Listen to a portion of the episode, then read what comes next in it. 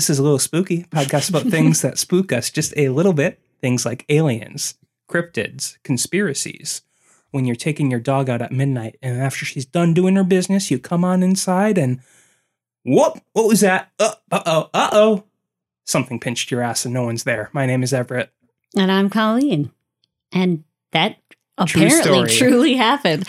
What was it, two nights ago? Was it two nights ago? I think two nights ago. I don't know. I go to bed early. I like to rest. I like my rest. So I was fast asleep and I get ripped out of a deep slumber for Everett to just tell me that a ghost pinched his ass on the way here and he's concerned about it. I don't it. know if it was a ghost, but I felt like something actually did grab me and squeeze. So it was not me brushing up against anything. It wasn't our dog biscuit.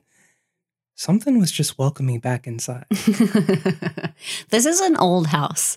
It would not surprise me if there was at least one ghost in this house. Spooky. Yeah, at least a little spooky. If it was a ghost, based on the age of our house, I don't know if I'm more comfortable if it was someone that's younger that's trying to like sexually harass me, or if it's like a creepy old man slash lady that's just being weird. Yeah, I mean, I, this house is old, but it's not that old. Like, if you're listening in Europe, a hundred year old house is like pff, nothing. But up here in, in Minnesota, hundred years is pretty long time. That story's over because I have a question for you. Do you wipe with your left or your right? Um, uh, left. Really? I, I wipe with toilet paper. oh my god, what are we talking about today, Colleen? Jesus! You just the it the, no. Um, today, okay. If you've listened to this podcast for a while, hmm you know that aliens and conspiracies are my jam. What's your peanut butter? Cryptids, What's the bread? lies. um, today, I've got an amazing, amazing, classic alien abduction story for you. All right. Now, before I even get started, this is a very, very well known and to this day unsolved mystery. I'm Unsolved Mysteries has literally covered it Oh, before. okay. the majority of the information that I'm going to give you is coming from a write up in the 300th issue of the MUFON UFO Journal Move on. from April 1993. If you don't know, MUFON is the Mutual UFO Network. They investigate UFO sightings and abductions and have, have regular conventions together where they can all get together with their polos and khakis and Um, these are men of science, and I don't. what do you think scientists wear? I'm just saying it's one of the nerdiest things ever. yeah, Which but is like fine. nerdy in a cool way, What's- in a uh, cool, sexy alien searcher way. Okay. the, it, this write up was written by Raymond Fowler. And that name might sound familiar to you if you are interested in alien UFO abduction stories, because he was a prolific UFO sighting investigator and he wrote about a ton of incidents like this. Okay. And he wrote an entire book investigating this one incident in particular. Whether or not you come to the same conclusions that he does, everyone, okay, I can't say everyone, most people agree that something strange and unexplainable has happened here. Okay. And you know what's weird too? Like, just in hindsight, and I don't even know which uh, event you're going to talk about, but all of these like prolific UFO and like parascience writers Mm-hmm. were taken so like they were taken like a joke, right? And I mean, Yeah. in a lot of cases they still are. But now that like the government has actually acknowledged UFOs are an, a legitimate thing that they can't explain or at least won't explain to Mhm. us, I feel like it you know lends a little more credibility to these types of stories because they're just like the forefront of you know bringing this to everyone's attention. Right. And you'll see that he spends a lot of time and effort doing thorough, in depth research. Now, he's obviously biased because Sure, he is a UFO investigator. So he's looking at it from the lens of aliens. But again, from what I read, something happened here. Whether it was aliens or not, So, there's some weird An, an event happened, but he was trying to prove that it was aliens rather than going with a unbiased, like scientific approach. Right. And you'll see as I explain this that that makes sense because it, it's an alien abduction story. So Yeah. that would be the way you go Sure. first. Anyways, this takes place in prime UFO time, August 1976. This is the Allagash incident. Oh, gosh. oh my gosh. Okay. So, in August 1976, four friends decided to head up to the Allagash wilderness for a two week camping trip. These four men were Jack Weiner. I'm pretty sure it's Weiner and not Weiner. Well, it probably is Weiner. Anthony Weiner. W E I N E R, Weiner. Like Yeah. spelled like Weiner. Okay. Sure. Jack Weiner and his twin brother Jim Weiner. and their two friends, Chuck Rock and Charlie Foltz. I'm. I don't know if those are their real names, but they sound like fake names. would you pick Wiener as the name you want well, what was the other one? Rock. to know you by? Rock. R A K, so it could be Rack. Oh, okay. Sure. I'm going with Rock. Probably. So, so what state is this in? Like you said, the the area, but like I don't know what state that's in. Northern Maine. Okay. So these four guys they met at the Massachusetts College of Art and they all became good friends. And after they graduated, you know, they're in their early to mid 20s, they're starting out their careers and lives in the 70s. Post hippie era. yeah. they all decided they wanted to go on a camping trip, one like last hurrah before they start doing boring adult stuff. Sounds like the premise of a B horror movie on yeah, Netflix. kind of. so they all met up and they took a pontoon airplane up to Telos Lake, which is up in the Allagash Waterway, which is a very beautiful, very isolated wilderness that covers thousands of acres in northern Maine.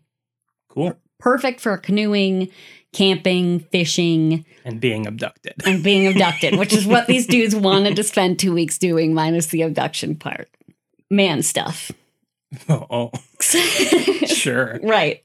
That's what men like to do, right? Fish and sh- whittle and Whittle me this. Got it. Okay, so they spent their days camping and canoeing along the waterway. And on Thursday, August 26th, they reached Eagle Lake, where they decided to set up camp and they Ah, they wanted to go night fishing. I this is unrelated. I don't know anything about fishing. Why would you want to go at night? Um, I mean, I don't know too much about fishing either, but I know fishing during the dark, they're much more active. A lot of fish are either nocturnal or just like aren't as, you know, active in the daylight. Now that you say that, I feel like all movies that depict old fishermen, they're out there at like the ass crack of dawn. Yeah. yeah. Okay. Well, these guys want to go at night. It gets pitch black there. So they decided to set up a big bonfire next to their campsite so that they'd be able to easily find their way back because it's a really isolated area, super dark. No matter where they go, that bonfire is going to be very visible. Sure. Yeah. So they set up this bonfire, which had several very large logs in it. Logs. Poop joke. They set up their bonfire, they got in their boats, they went fishing, but just a couple minutes in, Chuck had this weird feeling that they were being watched, which is weird because it's pitch blackness in the middle of an isolated forest. Maybe Like- it's the fish. Could be. So he turned his head to look behind him to see if there's anyone actually there, and there wasn't. But there was a large, bright sphere of light hanging about 300 feet up in the sky. Mm-mm. Not only was it hanging there, but it seemed to have like kind of a gyroscoping movement to it. Yeah. So like that, like it's layered. So like the outer layer is moving, but like maybe the center seems to be more still. Um, y- yeah, so I'm kind of picturing like Saturn's rings but running north to south and east to west. But Yeah. not really rings. Over to I guess just like an aura about it. Right. So it's yeah, layered. Right, yes. Chuck described it as looking like a ball of plasma and it was changing colors like really smoothly. I'm imagining like a mood ring. Just don't, to don't show your age, Colleen. Hey, whatever. Mood rings are still cool. so Chuck, obviously very weirded out, he turned around and he yelled to the rest of the group. Each of them are in their own canoe. He's yelling at them like, "Look behind us. What what the fuck is this thing?" Charlie took out his flashlight and he flashes it at the object. The article by Raymond Fowler says that Charlie just flashed his flashlight. Other articles and sources I read state that he flashed an SOS signal at it. I am not sure why he would do that or why he would choose to flash a flashlight at it to begin with. I mean, if you're in pitch darkness and there's a glowing ball of light, I don't imagine a handheld flashlight is really going to assist you much 300 feet up into the air. Well, I, I don't know why he would do an SOS sing- signal, but flashing a light at an unidentified light in the sky would be like, hey, we're here. So What's if your they're sitch? thinking it's a helicopter or something. True. True. He flashes his flashlight at it and it suddenly goes completely still. The gyroscoping motion stops, the color shifting stops. It's just hanging there in the air, just abruptly comes to a halt. Then it slowly starts floating towards Charlie's canoe. As it was floating towards them, a beam of light shot out of it towards the water. You know, like a kid's drawing of a UFO, like beaming up a cow. You know what I'm talking about? Yeah, Where it's like just a beam of light. Charlie noted that the beam itself was hollow. Like they could see the beam reflected in the water, like a circle. hmm So you could see that it was light all around, but like dark in the middle. So Yeah, like a hollow. ring of light. Right. So this weird ball and this beam of light are slowly moving towards them, like a helicopter with a searchlight. hmm Kind of like that's so War of the Worlds. It's kind of spooky. Yeah. So the four guys at this point obviously were terrified, and they all start frantically just trying to paddle back towards the bonfire, like as fast as they can. However, they were not fast enough because the beam of light suddenly swept across the surface of the water and just engulfed them in light. Jack Weiner himself said, I could see that we were never going to be able to outrun the beam. It was advancing too fast, and I remember thinking, holy shit, this is it. We'll never get away. The next thing any of them remember is Jack, Jim, and Charlie standing on the shore looking at the beam, which was now only about 20 feet above the water. And Chuck was still sitting in his canoe on the shore near them. The ball hovered there for a few minutes and then the the beam of light shifted instead of pointing down, it pointed up into the night sky. It hung there for a second and then the ball just shot up into the sky like a slingshot at incredible speed and it was gone in a second. Oh, I thought I was going to put the Batman No, that'd be pretty sweet though. So one thing that we have learned, not only from this story, but also from our Skinwalker Ranch tale, never shine lights at orbs of light. Yeah, they've got enough light. you don't need to give them more. So so they lost time. They were like or that's what you made it seem like at Mhm. least. They were in their canoes all ready to go fishing or whatever. Well, they were already fishing. They'd been fishing for a Sure. So they were Yep. fishing in their canoes, but then they lost time and then they came back to uh, on the shore. Or at least Yep. three of the four were on the Yeah, shore. they were based like the canoes were on shore. Three of them were on shore, and one of them was like in the process of getting out of their boat. Hmm. Here's the thing after the ball just shot up in the sky, they all stood there frozen, like they couldn't move. It was uh, mentioned that it felt like there was kind of an anesthesia effect on them. It felt like it was starting to wear off, and eventually they all came to their senses and they headed to their tents. They never talked about it or anything that evening. Apparently, they were just so tired and dazed, like extremely exhausted, that they just went straight to their tents and went to bed. Or like they were drugged with something. So Right. they were just like groggy Right. I mean, out if- of it and just fell asleep. Yes, I think that's more of it instead of like a hey, let's talk about this in the morning sort of thing. I'm just so tired. right. It seems like the whole event happened in the span of just a few minutes. They had just gotten their canoes onto the water, started to fish when they saw the ball of light. The beam gets them, they stare at it a couple minutes, and then it shoots away. Jim estimated that it had only been about 15 or 20 minutes total since they finished starting the bonfire before they were back on the shore staring at the light. Okay. However, as is with most lost time, other things happened.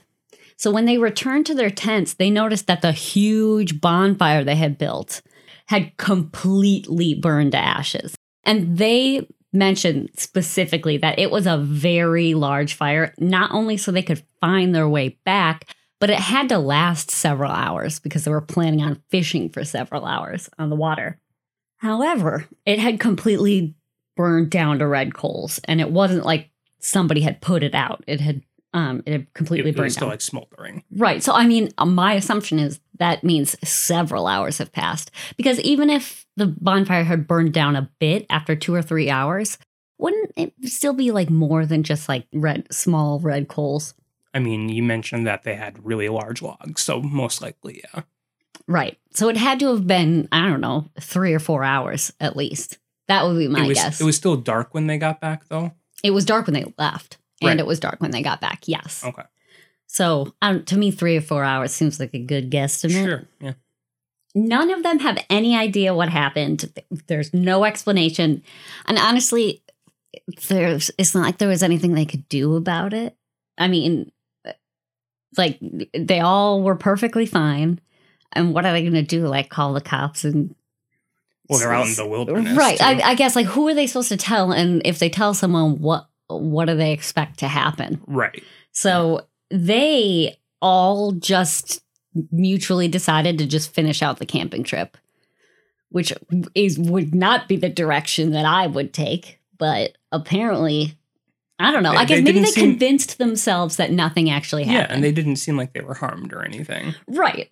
So they spend another 10 days camping and nothing weird or out of the ordinary happens.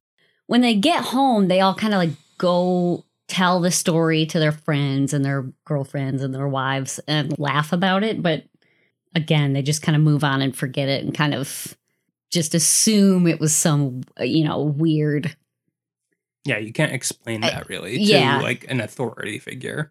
Right. So they all just kind of move on. That whole story sounds to me like a classic 70s alien abduction story. I mean, bright light, tractor beam, lost time. Fine. Sure. However, that ain't the end of the story, obviously. Two years later, Jack is the first of them to start having these vivid nightmares. First, he told his wife about them, but he just kept them to himself because they're nightmares. And he's the only one, as far as he knows, that's having nightmares. And, you know, maybe it was just his subconscious trying to figure out what happened that night. Sure. This was a couple years later. Two years later. Yep.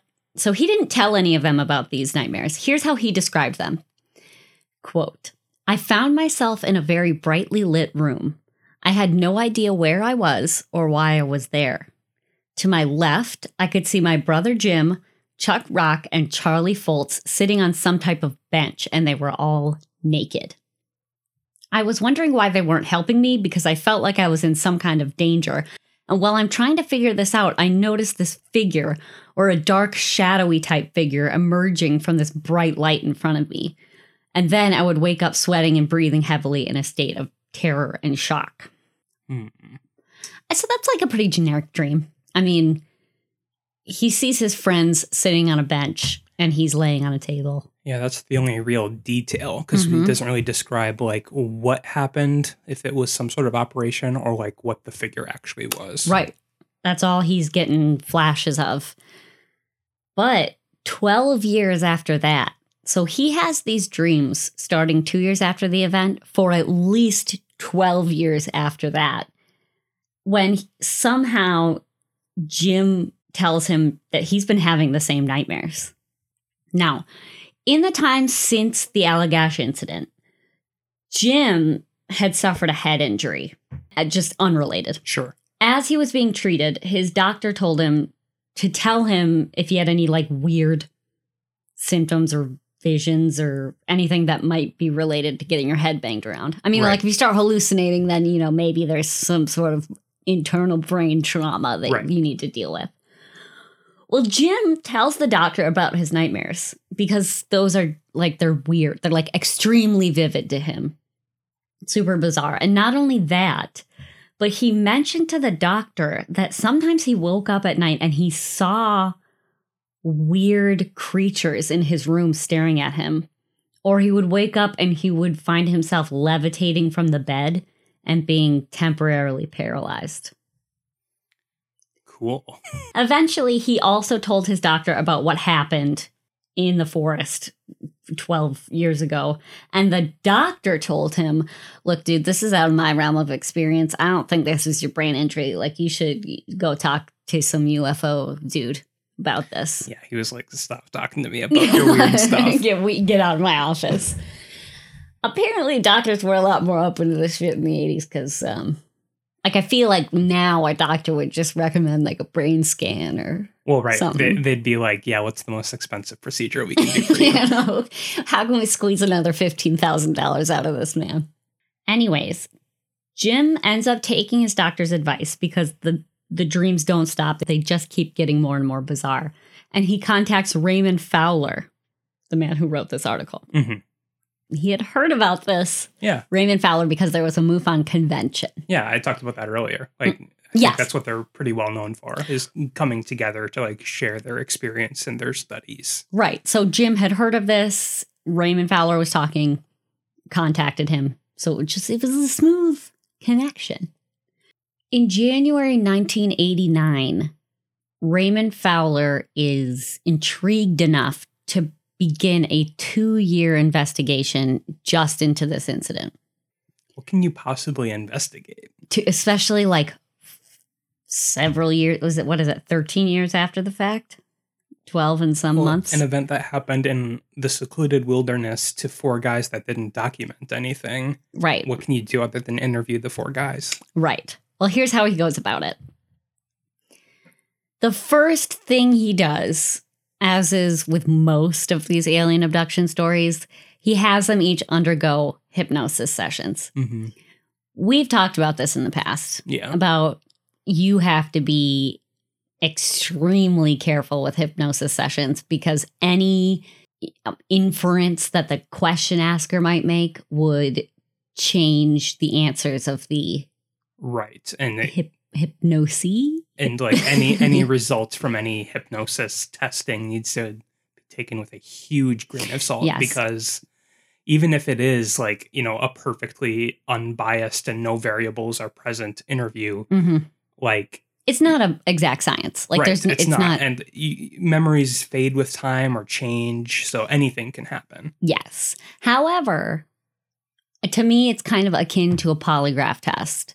Like you can use it to gather evidence, but it's not going to be admissible right in court. sure So you can use it, but I mean, you got to collect other evidence. you can do it to get the big picture but you can't get good details Right. So he has each of these four men go individually because you don't want them talking to each other and like, you know, confirmation bias or, you know, confirming a story right if it's a hoax. So all of them agree to undergo individual hypnosis individual hypnosis sessions and all of them independently gave the exact same story. When the hollow beam of light caught up to them, they were transported into that beam of light, like a cow in an alien UFO tractor beam Sure. drawing. so being like drawn up from the water Yes. okay They were like sucked out of their canoes into this light beam. They were met by weird humanoid creatures and somehow were unable to say no to any of the creatures' requests. sure Like they were, it was like the aliens could control their minds. sure They were all made to get naked and sit on a plastic like bench. And the aliens took a pencil like rod with a light on its tip. So, like a flashlight, I guess. Yeah, but real thin and long. Skinny one, yes. And it, and they looked into the men's eyes and mouths, and they kind of examined them like you would at just like a regular doctor's appointment. Perfect specimen. Exactly. So they flexed their arms and legs and tested reflexes and stuff as you would. Okay. Then, one by one, they were all forced to lie on a table where machines of all sizes came down over them and just performed a ton of tests. So, scans, needles, just automated medical procedures, I guess. And each of them had saliva, skin, blood, feces, urine, and sperm samples taken. So they were milked. That's what I was wondering. Because, okay. And I think even the X Files talked about this a little bit. They're Mhm. trying to create alien hybrids. Yep. Yes. So after this, after all of these procedures were done, the aliens made the men get dressed, walked them to a room that had a portal in one of the walls, and the men were made to walk through that portal. And when they did, they floated down that same beam of light back into their canoes and placed in the exact same position they were in when the light caught up to them. Hmm. So Canoes wouldn't be in the same spot. I don't maybe the, the beam was holding them in place. True. I mean, we're talking about an alien abduction, so the That's canoe's true. not drifting away is like the least of, of the worries. But yeah, so it was just like a, a couple hours, and then aliens were like, "We'll call you an Uber. Go home." Rude. Here's our number. We'll call you later. Yeah, but then we'll get number, back to you. numbers disconnected. so I was able to read some quotes from their hypnosis sessions, and they are fascinating. If you've seen The Fourth Kind, which I know you have, hmm it it reads like that. Like it's terrifying. Well, I mean, I'm sure that movie, you know, took from a lot of Right. these types of stories. Yes. I'm just that's I'm Right. just giving you some context. Sure, So it, it's like terrifying though. Like these men are reliving the experience through hypnosis. Right. Because it's a suppressed memory. So it's like taking out these like regressed memories and bringing them back for like the first time experiencing them again. Right. So they're basically reliving this whole thing. And Jim describes being terrified and the aliens being able to sense that if they got near him, he wanted to hurt them. You know, just like a fight or flight sort of thing. If an alien got near you, like he'd want to punch it and Yeah. run away. And the Can't, aliens can't get away, so you got to use your your fists. Right. So, sensing that, Jack recalled that their faces were right in front of his face. And he was so terrified. Like they kept telling him, don't be afraid. They were saying these things in his head. Mental. Telepathically. Yes, telepathically. So what they look like? We'll get we'll get there. Oh, okay. But he was so terrified. He didn't even want to know what they wanted. Like he just wanted to get out. It was just like a blank horror in his brain. Sure. Which makes sense. Charlie mentioned that the entire event felt like being in a cold doctor's office. Chuck had a view of Charlie when Charlie was being examined, and he said during hypnosis, quote, I see some sort of device on him. They've got a this looks like a silvery, it looks like the like it's got curves on it. It's almost like it sucks something. He's got his head tipped way back. It's almost like he's in pain. We can't help him. All we can do is watch him. End quote. Wonder if that's the same device they use on the cows to suck out all the blood. I don't know. It's just a sucky device. so th- they all basically recall the same story. They all recall, I mean, di- from different perspectives. Like they could see these Right. things happening to each other, but essentially the events were in the same sequence. All of these men had graduated from art school. So all of them had Great creative minds. well, no, they had good drawing skills. So each of them individually, without consulting each other, drew a sketch of these aliens or beings. And they drew sketches of the ball of light, the tools that were used to examine them, and all of them matched up with each other in the same way that their stories did under hypnosis. Sure. So the aliens themselves had long necks and large heads with huge metallic lidless eyes and little insect like hands with four fingers. That is exactly the description of an alien race in Star Wars. Like the ones that or that make all the clones? hmm Yeah. Yes. That's what I was picturing. Except for they have long limbs. This this this one has like little T-Rex arms. Oh, Or at least that's what they it makes it. Either that or they just had really tiny hands. okay. But yeah, like the long necks, big Mhm. heads, and like shiny lidless eyes. Yeah. I mean, this was like pretty soon after Star Wars. But it was before the Soon Clone after. Wars. Well, soon after Star Oh. Wars came out. Yeah. But it's before the Clone Wars. Did Right. those ones show up before the Clone Wars? No. Okay, so then they wouldn't have seen this. Maybe George Lucas was inspired by them. Maybe. This is a famous story. Sure. Jack and Jim also discovered under hypnosis that they had been visited by these aliens and have had strange paranormal experiences and visitations since childhood that they had just suppressed growing up. And the, these are the two brothers you said? Yep, the twin brothers. I think that's a common theme In like a lot of, alien abductions stories. stories. is that these people are continually visited or abducted Right. ever like it's like they were chosen and, as children and followed over time hmm which i suppose if you're doing a research study And if you believe the conspiracies that Eisenhower signed the lives away of many Americans, that would make sense because they're Oh, only allowed a certain amount of people to test on. god i love a good alien conspiracy Maybe we'll talk about that one someday. That one, We that definitely one is will. a giant like rabbit hole of nonsense, but we can talk about it. no we definitely will we'll get there just not today so during the course of this investigation jack and his wife mary were actually abducted a second time on may 20th 1988 Jack's dog had to pee in the middle of the night, so Jack got up to let him out. I feel like every abduction story starts with the dog having to pee, and the, Maybe that's what happened to me a couple nights ago. you could have been abducted by a really horny Alien. poltergeist. Well, maybe I lost time and all I remembered was the pinch on my the ass. final goodbye ass pinch. I hope not.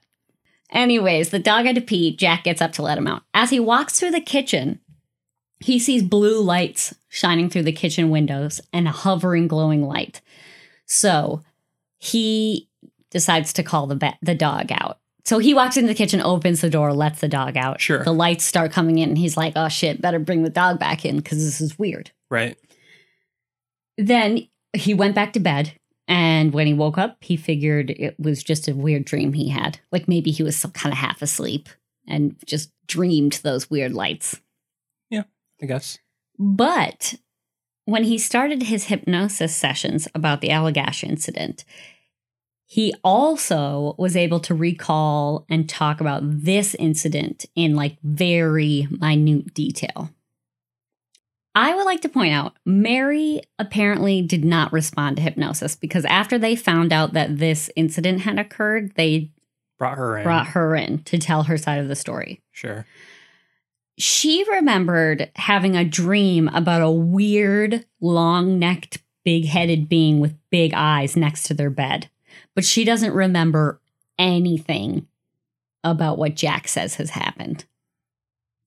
According to Jack, when he looks out the window and sees those blue lights, he's shocked and he yells up to Mary, Wake up. Check this out. What like what's going on? Right. Then he seems to change his mind. He runs outside, grabs the dog, races back inside, and he specifically thinks to himself, I don't want this to happen now. I'm not in the mood for this right now. So, with intense feelings of terror, he gets back in bed because his wife hadn't like woken up and left the bed Right. and he pulls the covers over his head to hide. Then the covers, in horror movie fashion, slowly get pulled off of him. And sure enough, the same long neck, big head, big eye aliens are there. One of them was crouching next to Mary's side of the bed. So if this did in fact happen and she like wasn't fully awake, but you know, opened her eyes and saw a weird being, Right. that kind of confirms a part of the fact that she thought she had a dream about it kind of lines up with Jack's story. Sure, I guess. Anyways, they're very much like the rake. Yes, yeah, except for with tiny little baby hands. But you said like spindly, like insect like. He he just said insect-like hands. I can't picture what that is. I just imagine like jointed, thin, stick looking fingers. Don't know. The aliens are there and they force Jack and Mary to walk towards the light outside. And they get beamed into pretty much the same exam room that Jack was in before. I mean, they don't know that it's the exact same, but it's a similar Sure. sort of exam room. Jack and Mary are separated. Similar tests to the ones Jack experienced earlier are performed on both of them. Then they're brought back together and beamed back into the house, back into bed, where he, he wakes up and assumes he had a funky dream. So they take the sperm of men, but do you think they took like the eggs of the women or like I mean, if we're following X File rules, yes. Because didn't didn't didn't Scully get like alien impregnated? And yeah, a- but that's as not we know, taking the X-Files- eggs. That's just insemination. I think that I have read of like why would you take one but not the other one? You know what I mean? Like why would you only want half of the ingredients? Well, right, but I'm just wondering like are they taking the eggs or are they just trying to implant human sperm into alien, you know, embryos or whatever? That I don't know, but I will say Mary did not suddenly become pregnant with an alien baby. Okay.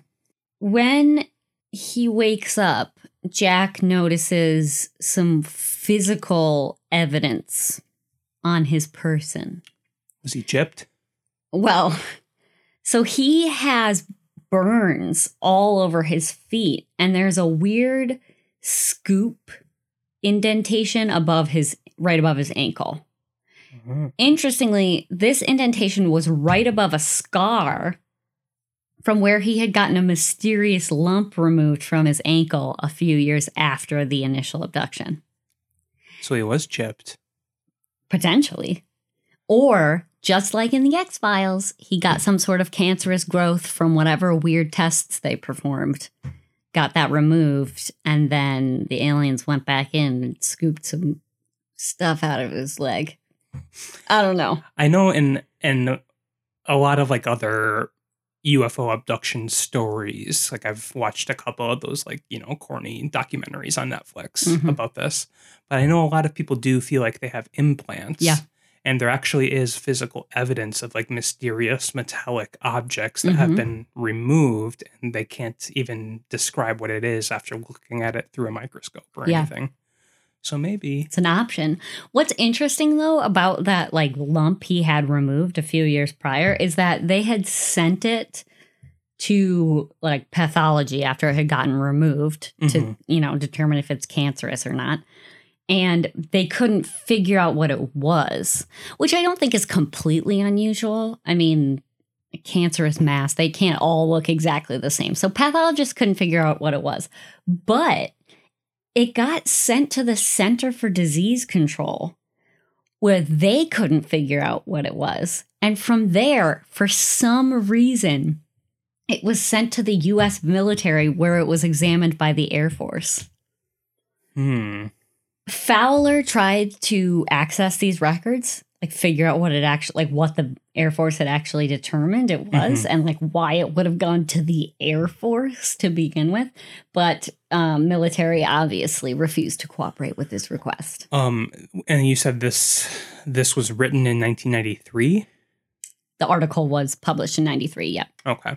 So that was before the Freedom of Information Act. was it? Mm-hmm. Okay, Because that was post 9 11, I believe. yeah, but even the Freedom of Information Act, like if stuff is classified, they don't have to give it to you. You could just say it's classified. Or am I wrong in no, that no, you, understanding? I, I believe you are correct because I think things, if are if they are classified, they remain classified for 25 years sure. before they're open to public domain or whatever. Okay. But you have to make that formal request. The point is, the Air Force wasn't like, oh yeah, we got that weird tumorous lump, and like, just we- just ghosting them. yeah, they Yeah. just were like, we refuse to Yeah, or just don't even respond. exactly. Anyways, during this whole two-year investigation, Fowler did background checks. He investigated their entire medical records. He cross checked with any witness testimony, people they might have told the stories to after the actual incident occurred.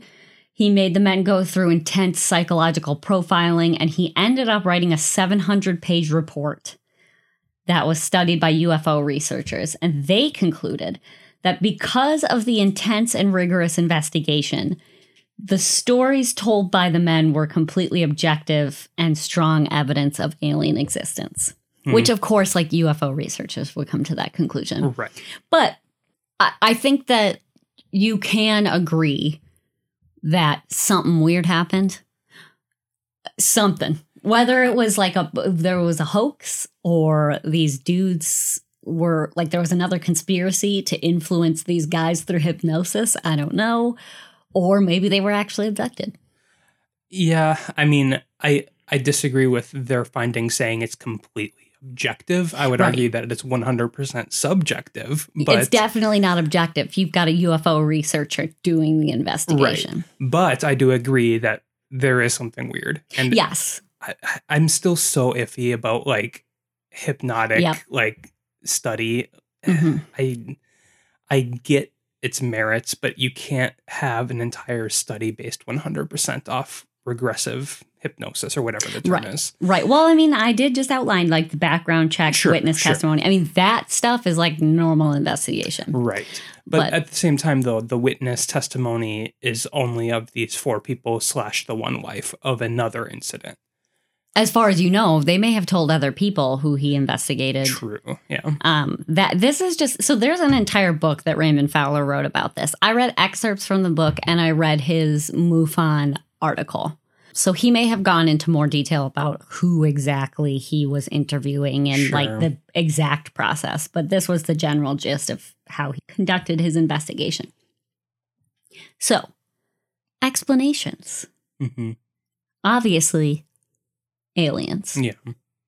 I mean, this story lines up with so many alien abduction stories.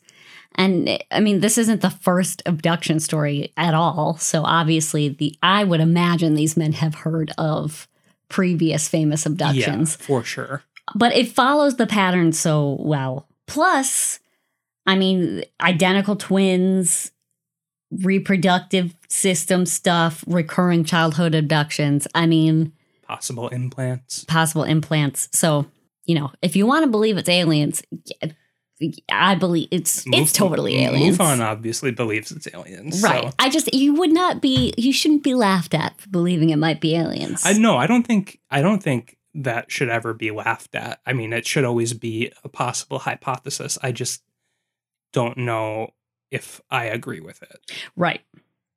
So there have been a lot of researchers who are not UFO experts that believe this could have been some kind of group hallucination. Or maybe these hypnosis sessions brought up memories of movies or books or stories that they had all heard Mhm. before. Again, we've talked about hypnosis and how how it's unreliable or you have to be super careful about it. And obviously the investigators were from MUFON and were looking for information about alien abductions. Yeah. So I imagine that had a huge influence on the story and probably the questions asked by the hypnotist. I'm sure it did have a lot of influence on the questions, and they're probably planting ideas of the answers they're looking for. Potentially. You don't I mean they Uh, may yeah, have right. hired an outside hypnotist. I That's true. I don't know. Yep.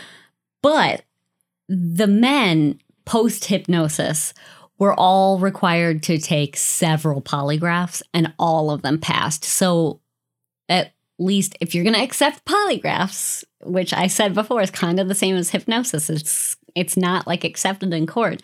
But if you're going to accept that as like a second level of It- and it's it's Proof? definitely more studied than hypnosis too. So if all four were to pass a polygraph, it's right. it's a lot more believable. It's hard for four people to lie and cheat a polygraph. Right. So I think we can, I don't know if we can safely assume, but we can assume that the men believed what they were saying. Right. Whether or not they were influenced during hypnosis or, like, you know, the story is completely out of left field, they believed that it happened. So they're not purposely lying, Right. at least according to the polygraphs. Yeah, I think I agree with that too.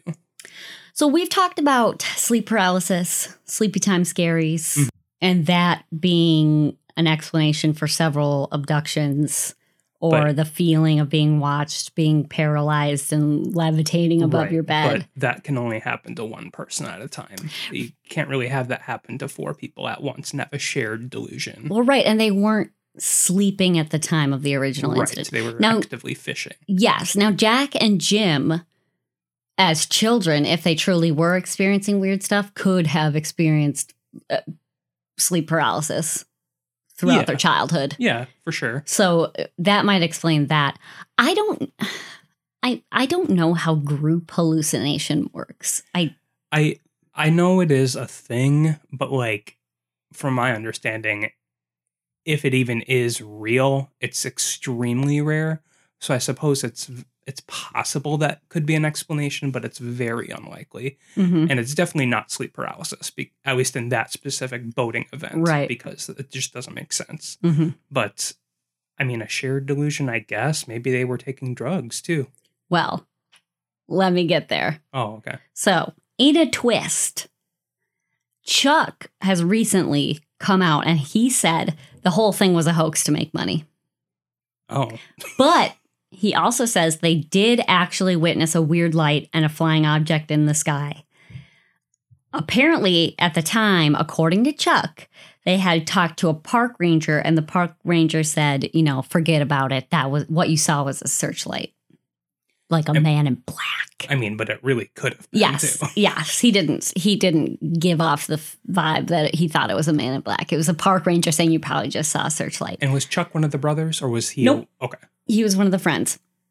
However, Jim, he had his head injury. He started talking about this stuff, and Chuck says he just went along with it.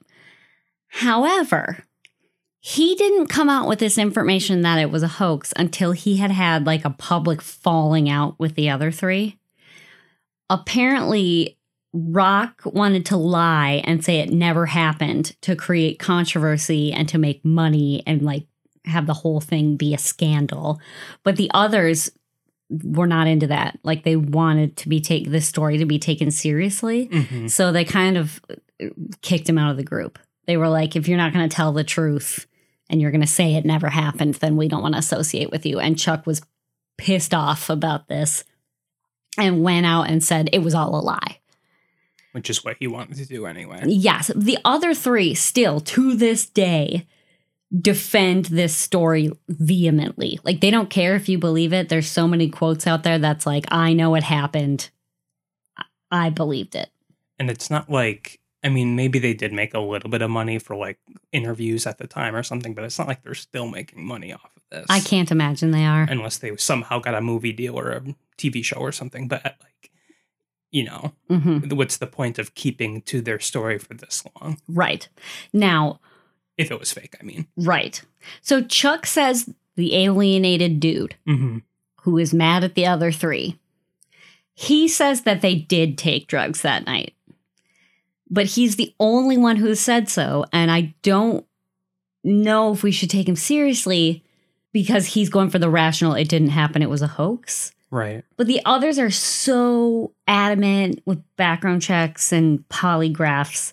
It's clear that they at least believed it fully. And if he's trying to discredit them, saying that they did drugs is obviously the first way to go about it. And I feel like that would have been one of the questions that were likely asked during the Mhm. investigation Yeah. of all four of them. Like, Right. did you take drugs that night? Did you take a hallucinogen? Did you do Right. any sort of mind altering substance? Right. And why would he wait like, I don't know, 25, 30 years to be like, now I want to create a controversy? Or maybe he was just trying to be like, I don't want to be part of this anymore. I want to be taken seriously. I don't want to be that guy who was abducted. Right. Yeah.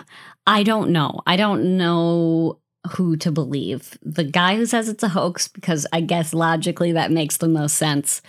But he also has uh, apparently quite a bit of bad blood with the original three. So, uh, Artists, I don't know. am. I right? yeah, you're right. Anyways, even if it was a hoax, first off, how did Chuck Like they all must have come up with this story during the camping trip and like solidified it and then remembered every detail for like 12 years Well, two, through hypnosis. two years. Well, two, but it wasn't, they didn't even start the investigation until 12 years later. Okay. Jack was the only one who had been having nightmares, and the only person who knew about that was his wife. Well, to play devil's advocate, though, you say like it's the only time they talked, but they could have easily gotten together within those 12 years to come up with a story. Like that's plenty of time and opportunity. Right. So there is that possibility too. Right. Either way, I mean, they stumped an extensive two year investigation with their hoax. I don't know. I just feel like if you're going to, like, hoaxes tend to get pulled apart pretty quickly. hmm And this But one at is the same still time, MUFON's doing the investigation. Yes, and they want to believe, Yes. just like me. Yes. I, I don't know. I don't. I, it was aliens. I don't want to believe it was a hoax. I want to believe something weird happened. Maybe it wasn't aliens, and I bet that their stories were greatly influenced by like pop culture at the time and and the hypnotist and the fact that they had a UFO expert studying them. I bet that influenced the story, but I still think that something fucky happened that day. Yeah. And it's always possible too that their stories align so well because if they were abducted by aliens and that's not actually what they witnessed, those memories were put there by the aliens, which is another phenomena that ah. is talked about in a lot of different abduction stories too. Yeah, dude. Anyways, aliens, right? Oof. I suppose. That is the Allagash incident. Well, today we have a listener story, Ooh la la. and this comes from our listener Sam on Facebook. He says, Okay, I was fresh out of my separation from my ex wife. My condolences. I went to go visit a high school fling. Ooh, spicy. Everything seemed normal until a glass just flew off her counter.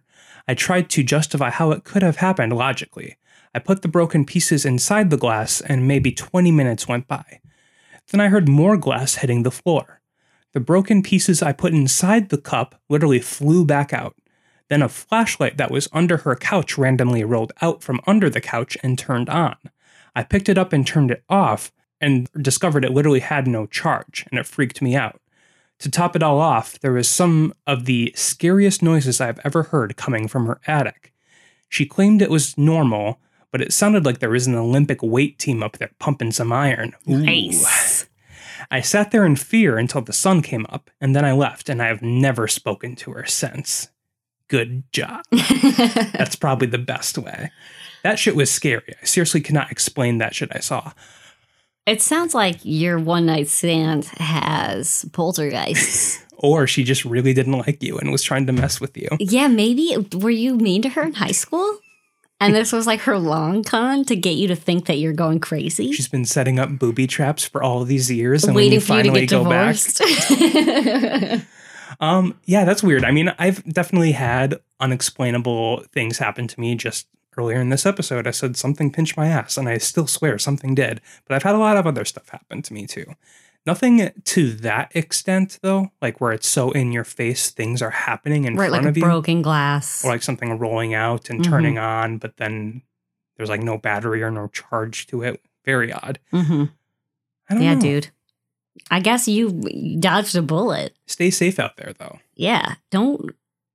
That that girl wasn't the one for you, I guess. the poltergeist was trying to get you out of there. I also wanted to share this too. This is from AP News. Jessica Nelson of Mosinee, Wisconsin, pulled into the drive through at a McDonald's in Marshfield on Thursday and said she looked up to see a cow in the backseat of a Buick sedan three cars ahead of her. What? Wait, in a sedan? Yes, the title of this article is Spotted. No, hold on. Spotted cow at McDonald's drive through in Wisconsin. now, if you're not from the Midwest, Spotted Cow is a very famous beer, and But they did that on purpose. You can only buy it in Wisconsin. yes. So, I thought it was fake at first. Who puts a cow in a Buick? She told the Associated Press on Friday. Then its whole head moved. She quickly picked up her phone and shot video of the bovine.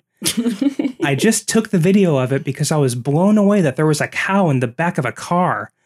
She posted the video on her Facebook page with the caption, A whole freaking cow. Tell me you live in Wisconsin without telling me you live in Wisconsin. She also pasted a message on the video itself that read, That's a whole expletive cow in the back of the car. That's what the article says. right, yes. By Friday afternoon, the video had gotten 112,000 views. Nelson said that the family of the cow's owner saw the post and contacted her. They said the cow was actually a calf, and she said the owner Okay. had just purchased it and two other calves, which were in the back seat as well, but they were lying down and they were on their way to an auction. Calves are still pretty big. How big was this car that you could fit three calves in the back seat? It's a regular sedan, so it's just like a regular, you know, three person, like two regular seats and a tiny little middle seat. So throw three cows on the back seat and they're all cramped and cuddling together. God, that actually that reminds me of that Skinwalker Ranch where they were all like forced in. All those cows were forced into a trailer. Yeah, four cows. Four cows into a tiny little trailer, and those were bulls, actually. Um, but I yeah, mean- I mean, this story wasn't spooky, but I just wanted to share it when I was just looking online. Um, yeah, weird you know shit. what's you know what is spooky about that story? You could be sitting in a car minding your own business, and all of a sudden, 121,000 people have seen a video of you on the internet that some weird lady took Yeah, without your permission. without your permission. That's true. Why you gotta Why you gotta mess with those cows? They weren't doing anything. They didn't give you permission either. Yeah, get that shit written down. So if you have your own personal tale, or if you come across something like uh, an article or any sort of story you would like us to read on the podcast, send it our way. You can send it to Instagram, Twitter, or Facebook. All are at NerdslothHQ. Or you can email us at podcast at nerdsloth.com and put a little spooky in the subject line. And I will be in your ears next week with a new tale. So And what'd you what'd you think about this tale? I get your actual like opinion. I, I, I am not convinced it's aliens, but I am convinced that they were legitimately telling the truth in or at their least own believed mind. they were telling yes, the truth. yes. But okay, but on a it's- uh, scale of like riveting tale to like Oh, it's I defi- barely it's definitely riveting, and I think MUFON is hilarious, not for you know the reasons in this podcast we talked about, but just for how ridiculous they are for other reasons too. they're awesome. Um, I don't know. I mean, it's I just still have so much hard of a time believing that aliens have visited Earth. I think you just need to open your heart and mind and have faith in the alien overlords. Why are they in charge? Maybe we're know. in charge. Well, clearly they're able to abduct us and like s- s- hit us with their sucky you, things. you just made a noise like. All right. Well, next week I will be in your ears, like I said. But if you also have a topic request for an episode, you can also let us know too. Yes, Um, we but- got to we will add them to the list. Yeah. But we have a running list, and other than that, we hope you all have a great week, and we love you. Yeah, we love you. Bye. Bye.